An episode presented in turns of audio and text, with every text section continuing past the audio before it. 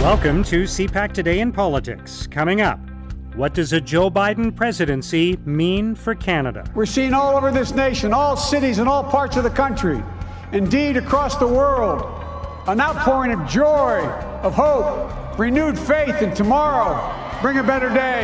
The effects government decisions are having in the fight against COVID 19. Kind of been the lesson around the world where we have to cramp down hard and early to get the best possible outcomes.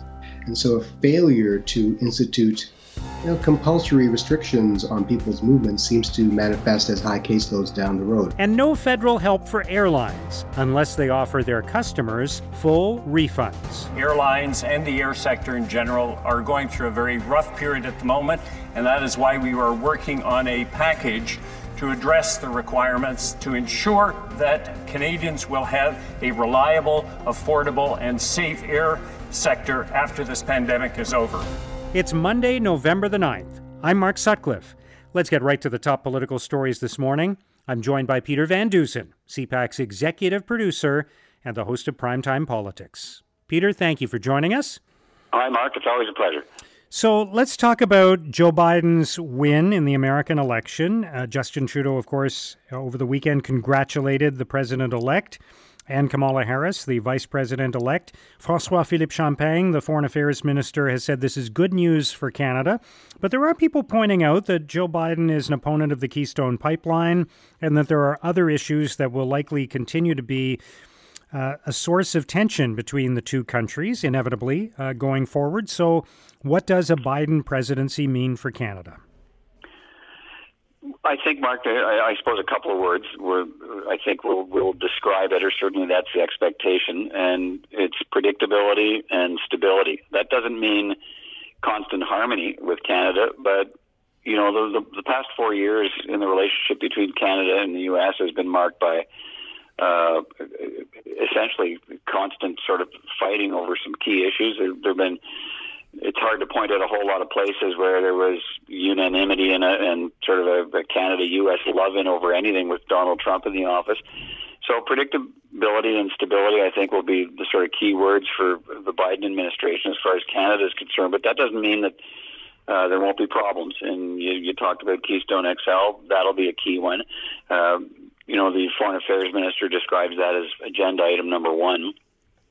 But I think the other thing to think about is um, you know, I think with Joe Biden, what we'll see is there'll there'll be a, a, a return to a constructive dialogue with with international partners, international allies. He's ta- already talking about you know uh, uh, constructing executive orders for day one of the transition in January uh, to rejoin the, the World Health Organization. Re, you know. Uh, uh, re- rejoin international organizations that Donald Trump had pulled the U.S. out of and did so with great uh, disdain and anger. So uh, a certain normalcy on the world stage, and that's good for Canada. Uh, Canada's always looked to the United States for a uh, leadership role as a as a softer power. Uh, to, to take the lead on some of these issues that have been completely abandoned uh, by Donald Trump over the last four years. So I think you know, whereas Donald Trump was you know, looking to make uh, allies into targets uh, and fight them on all kinds of stuff. I don't think you'll see that from from Joe Biden, but that doesn't mean we won't have issues such as Keystone XL, that we won't have some other issues uh, where there might be problems. But I think certainly in the in the near uh, short to medium term, uh, I think most people think Joe Biden is going to, you know, be very focused on dealing with an America that's become uh, very inward focused, uh, very you know protectionist, insular, more polarized under Donald Trump, and those aren't policy issues and differences. Those, those are fundamental worldview differences that may be very hard to change and will not be easy to moderate. And I think you won't hear Joe Biden talking a whole lot about Canada other than to uh, try to reset the relationship. He's got a lot of stuff to deal with on the domestic front just to try and bring that country together. Yeah, I think that's a really good point. And and under normal circumstances, you'd be thinking about a transition in power that would lead to a visit to Canada at some point. That was a bit of a custom for a time that the first international visit by a new U.S. president would be to Canada. Joe Biden came to Canada in uh, late 2016 after the U.S. election, which brought Donald Trump to power, but before Trump was sworn in while Biden was still vice president. Um, but it seems uh, it's almost difficult to think of the U.S. president being focused on anything outside the American borders initially because there are so many domestic issues, plus the coronavirus uh, pandemic, for him to deal with, right? Yeah, I think, I, you know, I think what the rest of the world, including Canada, is looking for is a signal, and I think we've already seen it in just the, in tone from Joe Biden, and I think you know uh, it, it'll say a lot about how he uh, plans to respond to the COVID nineteen pandemic, and he's you know he's as early as uh, the next couple of days, he's he's going to be working on appointing a, a, a you know a, a, team of experts to take a different approach to dealing with the pandemic and responding to it, an approach uh, you know much more focused on science and the experts, and you know less on sort of jarring. Uh, jumping sort of policy decisions that we saw from you know Donald Trump and whether or not he was hiding information about the pandemic from Americans, which it appears he was. Uh, but I think what the world's looking for is just a signal. Like I say, if, if Joe Biden talks about the importance of the WTO and talks about the importance of the World Health Organization and the importance of an American leadership role on the world stage, I think that will be enough for for, for allies around the world to, to to hear him talk about resetting the global relationships uh, will be enough uh, to carry people for a while before it gets down to the nitty gritty policy decisions. Although Canada may have to move pretty quickly to uh, have conversations about Keystone XL and where that's going because millions has already been invested by Alberta and so on. So if it's going to be ground to a halt under this administration, uh, Canada needs to, you know, jump on that and try and, uh, you know, change that channel, move that decision as quickly as it can. But that will also highlight uh, you know, some challenges for this the Trudeau government. So Joe Biden opposes Keystone XL, and he does it in the context of a need to fight climate change, and that will, you know, reanimate the conversation in this country about. Uh, you know, straddling these two issues. How can a Trudeau government be committed to climate change if it's going to approve pipelines? So we're going to hear a lot about that again in the Canadian conversation. All right, let's talk about the coronavirus situation. And I know there's been rising concern over the last couple of weeks about the increase in infections. This is going to be another week where people, I think, will be watching the daily numbers very closely and wondering if further action is needed by various levels of government to rein things in a little bit to try to control the spread of the virus. Uh, what do you think? Uh, do you think this is a week where we could see action on the part of government or a change in course, or is, is everybody just going to kind of take it day by day? Well, I think, you know, um, I guess what I'll be watching for this week is whether or not the, the latest round of decisions that political leaders are taking in consultation with, uh, you know, their health tables and their health experts, uh, are they working? Um, you know, we were we've been talking about for weeks about how to keep a uh, you know a, a second wave of the pandemic from overwhelming uh, the healthcare system. And you know, in many provinces, we've been able to do that even while the numbers rise. In some other provinces, it's becoming a challenge. And I think this week might be really important to see whether what these latest measures that provinces are taking, and include, uh, you know, the province of Ontario, which is, has opened up, you know, loosened some restrictions in most parts of the province from in some of these red zones that even allow uh, loosened restrictions even under a code red, whether that's working and if it's not working, what's coming next? If we see these numbers continue to rise throughout the week and maybe into next week, even while they continue to talk about loosening restrictions or tightening them in some places, I think we're going to be back to some of this confusing national conversation that Canadians have been subjected to, where uh, we're getting you know different you know different approaches in different parts of the country, and yet the outcome the outcome in many places in most places seems to be uh, um, you know, you know sadly similar, and that the cases continue to rise. And then I watch again when that starts to happen. I think I'll start to look for this if it does. Uh, this conflict between the decisions, and in many cases, uh, the economic and important economic decisions being made by political leaders. And then if we start hearing from health experts on the sidelines saying, okay, look, uh, it's time to talk about lockdowns again. That'll take us into a whole different place. All right, let's talk about the airline industry in Canada. Transport Minister Marc Garneau was speaking about this on the weekend, and uh, there has been, uh, for a long time, requests from the airline industry for support from the federal government. Obviously, they've been decimated by the reduction in travel that has resulted from the pandemic. Uh, the government, of course, has provided support to all businesses in the country, and the airlines have benefited from that, but they were looking for additional measures. And Marc Garneau has said that any measures will be contingent upon the airlines providing refunds to passengers. So, uh, what do you make of this development, and where could this go? Uh, you know, this is this is probably where was headed. It's taken a long time to get here. That's I, I think observation number one is this is one industry that's been uh, badly, badly hit. Uh, forty percent of the revenues marked down uh, this year compared to last. Uh, you know, expected to lose nearly fifteen billion dollars in revenue this year. So it's taken a long time to even get to the conversation about a bailout package and when it's actually coming. And don't think it's coming in the next couple of days because what the ministers announced on the weekend is that the talks are slated to start later this week. But he set the ground rules. Any airlines that want uh, any kind of uh, you know, um, help from the federal government, some kind of a, a, a subsidy pandemic package, uh, they will have to refund those canceled tickets uh, to passengers at the beginning of the pandemic. And there have been some 8,000 complaints uh, to the Canadian regulator about this, most of them dealing with canceled tickets and the fact that people couldn't get refunds.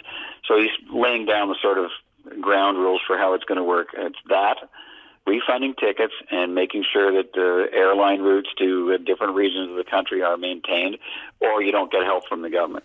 So that's the marker that Marc Garneau is putting down, and we'll see, you know, uh, how the airlines respond to that, and whether they're prepared to, uh, you know, get, uh, to, you know, take some federal money based on those ground rules. But the bottom line is here: there's no way the government, given the outcry we've heard from Canadians about uh, these canceled tickets for months now. It'd be pretty hard politically to go ahead and, and present uh, taxpayer money uh, to help these airlines on top of taxpayer money that's already gone to them in the form of tickets that people can't get refunded for. So the government is is is trying to you know walk the middle of this road where it's providing help, but under these conditions, and we'll see you know whether the airlines take them up on that. Hard to think they'd have any choice but to do it, uh, given the state of uh, the industry these days. All right, we'll see what happens, Peter. Thanks for sharing your thoughts with us today. Okay, Mark. Great to talk to you, and we'll talk again soon. That's CPAC's Peter Van Dusen. For all those of you who voted for President Trump, I understand the disappointment tonight.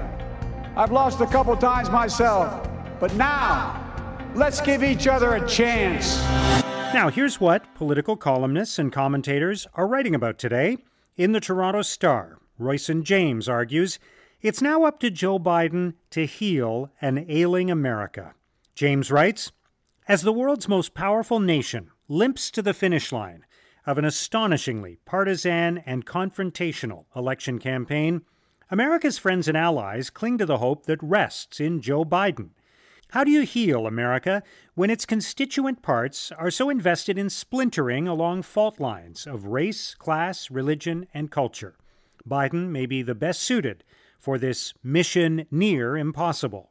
In spirit and temperament, he is just what the doctor ordered for a sick and ailing country.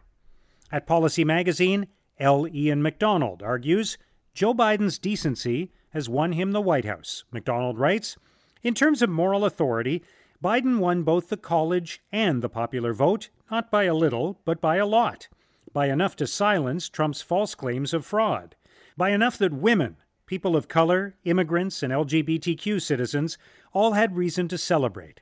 Foreign affairs watchers around the world note that he reached out to them and pledged that America would lead not only by the example of our power, but by the power of our example. In the Globe and Mail, Brooks Fallis argues Canada needs a more aggressive COVID strategy to break the cycle of lockdowns. Fallis writes Provinces are mainly accepting significant viral activity to minimize economic disruption. A trade off is being made between mortality, morbidity, and strain on healthcare resources, and a perceived improvement in short term economic prospects. Ultimately, this strategy requires a highly effective vaccine to break the cycle of restrictions. Canada has invested in multiple vaccine candidates, but in the meantime, a national suppression strategy would create jobs, save lives, and unify Canadians in the hope of a freer life and a stronger economy. Now, here's what's coming up on Canada's political agenda. This will be a crucial week in assessing where the COVID 19 pandemic is headed in Canada, as well as the political responses to it across the country.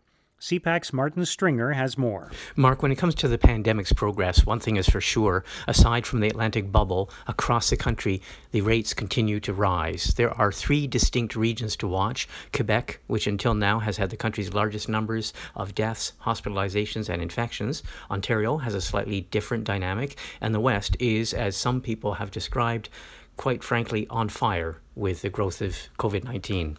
Manitoba has the highest per capita caseload in the country. Its death rates and hospitalization rates are way higher than even at the height of the first wave. Saskatchewan is seeing record growth. BC and Alberta have continued to shatter previous records, and their caseloads are now in the same league as Quebec and Ontario. Politically, here's the lay of the land BC and Alberta are going to have to, and are now starting, to move to stricter restrictions and to move beyond relying on voluntary measures. Manitoba is simply struggling to keep up with the surge and may be calling on Ottawa for more help. In Quebec last week, we saw a significant development when Premier Francois Legault refused to re- uh, request from public health authorities in Montreal to loosen COVID 19 restrictions. Quebec then promptly broke its previous record by surpassing 1,300 infections in a day. In Ontario, Premier Doug Ford last week announced, announced some limited reopenings in some of the province's hotspots, but that was promptly followed on Sunday by a record 1,300 cases in Ontario. One thing is for sure there is no sign that any of the growth is slowing, and voluntary measures and current measures don't look as if they are enough. Ottawa will be called upon to boost testing capacity, to help with surge capacity, and maybe uh, even to give some more emergency aid for places such as long term care homes and hospitals as they start to, bear, start to bear the brunt of the second wave. Thanks, Martin. Also, today, the Prime Minister will speak with the Prime Minister of the United Kingdom before he speaks with the media along with Innovation Minister Navdeep Bains, Minister for Women Maryam Monsef, Infrastructure Minister Catherine McKenna, and Government House Leader Pablo Rodriguez. This afternoon, the Prime Minister will take part in a virtual meeting with faith and anti racism organizations. He'll be joined by Public Safety Minister Bill Blair. Infrastructure Minister Catherine McKenna will make a virtual announcement this morning. Economic Development Minister Melanie Joly will make a virtual announcement in support of advanced manufacturing in the Windsor Essex region. She will also take part in a virtual news conference to announce funding for an infrastructure project for the Francophone community in Nunavut. And Canadian Heritage Minister Steven Guilbeault will make a virtual announcement about the Creative Export Canada program in Quebec. And that's CPAC Today in Politics for Monday, November the 9th. Tune into Primetime Politics tonight on CPAC for coverage of all the day's events. Our podcast returns tomorrow morning. Have a great day.